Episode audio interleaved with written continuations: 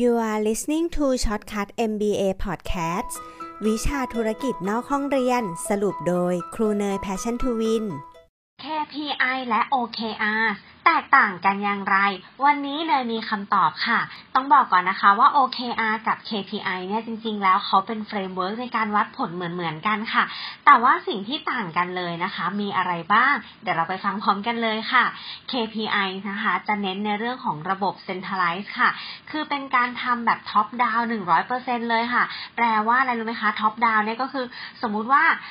เป้าหมายของบริษัทหรือองค์กรนะคะก็จะถูกสั่งการมาจากข้างบนค่ะก็คือผู้บริหารระดับสูงสุดเนี่ยนะคะตั้งเป้าหมายมาค่ะแล้วก็สั่งการมายังระดับพนักงานด้านล่างนะคะนี่เขาเรียกว่าการทำงานแบบท็อปดาวน์ หนึ่งร้อยเปอร์เซ็นต์ ค่ะซึ่งเอาจริงๆนะคะการทำงานแบบนี้แน่นอนค่ะพนักงานเนี่ยก็ต้องอึดอัดกว่านะคะเพราะว่าเขาเนี่ยโดนกดดันจากเป้าของผู้บริหารระดับสูงค่ะหรือว่าบางทีเนี่ยพนักงานเองก็จะรู้สึกว่าเป้าที่หัวหน้าตั้งให้ไว้เนี่ยมันสูงเกินไปมันยากที่จะเกิดขึ้นได้จริงนะคะส่วน โอ เค อาร์ เนี่ยค่ะเป็นลักษณะของ Decentralized ค่ะคือการแบบกระจายศูนย์นั่นเองก็คือว่าเราเนี่ยจะให้ระดับพนักงานนะคะเขาเป็นคนตั้งเป้าหมายของเขาเองค่ะแต่ภายใต้ความเป้าหมายนั้นเนี่ยจะต้องสอดคล้องกับเป้าหมายหลักนะคะที่หัวหน้าเป็นคนคิดนั่นเองค่ะก็มีอิสระทางความคิดมากกว่านะคะนอกจากนี้นะคะ เค พี ไอ ค่ะเขาก็จะมีโอกาสที่ตัววัดนั้นเนี่ยไม่เกี่ยวข้องกับงานสูงค่ะเพราะว่าคนอื่นเป็นคนออกแบบตัววัดให้นะคะ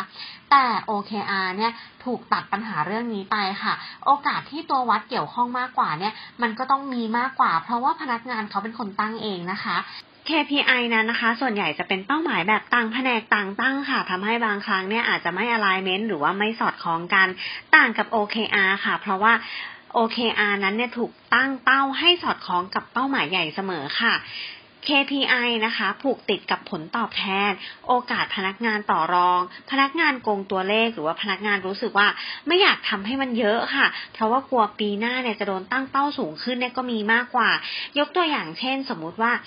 การตั้งเป้าแบบ เค พี ไอ นะคะสมมุติว่าปีนี้พนักงานเนี่ยทำได้แล้วนะคะสิบล้านแต่ว่า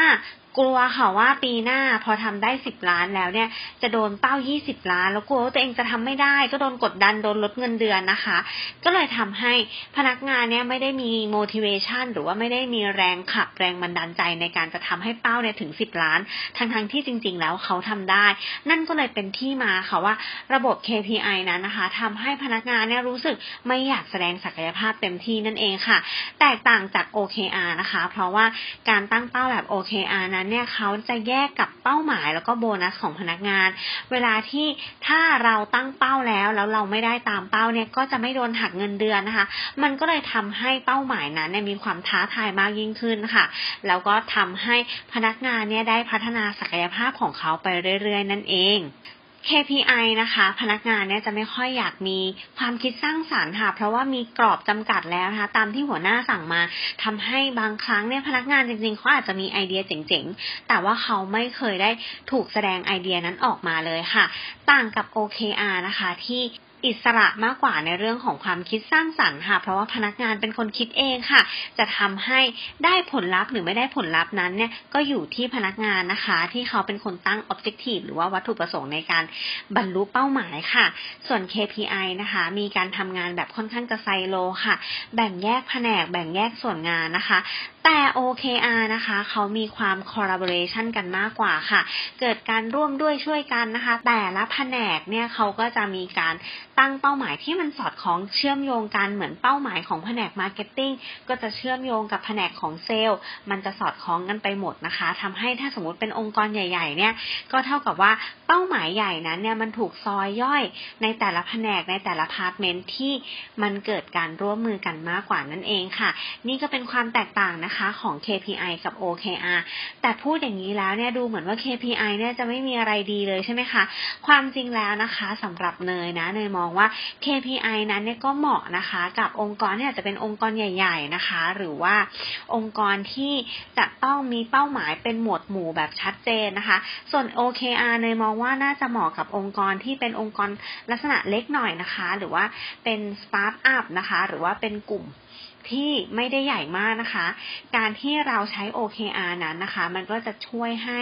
พนักงานเนี่ยมีความคิดสร้างสรรค์นะคะแล้วก็มีไอเดียต่างๆมากกว่าระบบของ เค พี ไอ ค่ะคราวนี้นะคะเราก็มาถึง How to Apply ค่ะเราจะเอา เค พี ไอ หรือว่า โอ เค อาร์ เนี่ยมาปรับใช้ในชีวิตประจำวันกันได้อย่างไรนะคะสำหรับเนยนะคะเนยมองว่าจริงๆแล้วอ่ะการตั้งเป้าหมายที่ดีนะคะมันควรจะเป็นเป้าหมายที่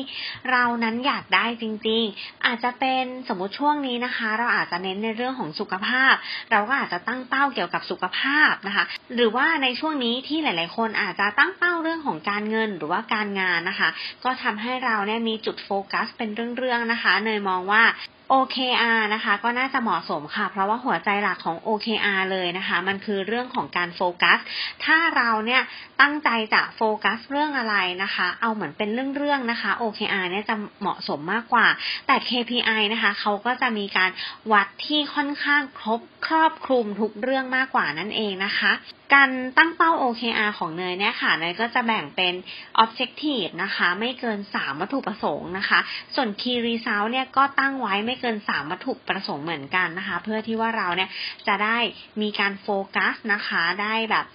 สนใจนะคะอยู่กับเป้าหมายของเราค่ะถ้าเป้าหมายของเราเยอะเกินไปนะคะมันทำให้เราอ่ะไม่รู้จะทำอะไรก่อนดีนะคะสุดท้ายความไม่รู้จะทำอะไรก่อนดีนั่นแหละค่ะมันก็เลยกลายเป็นว่าไม่ได้ทำในที่สุดนะคะนี่ก็เลยเป็น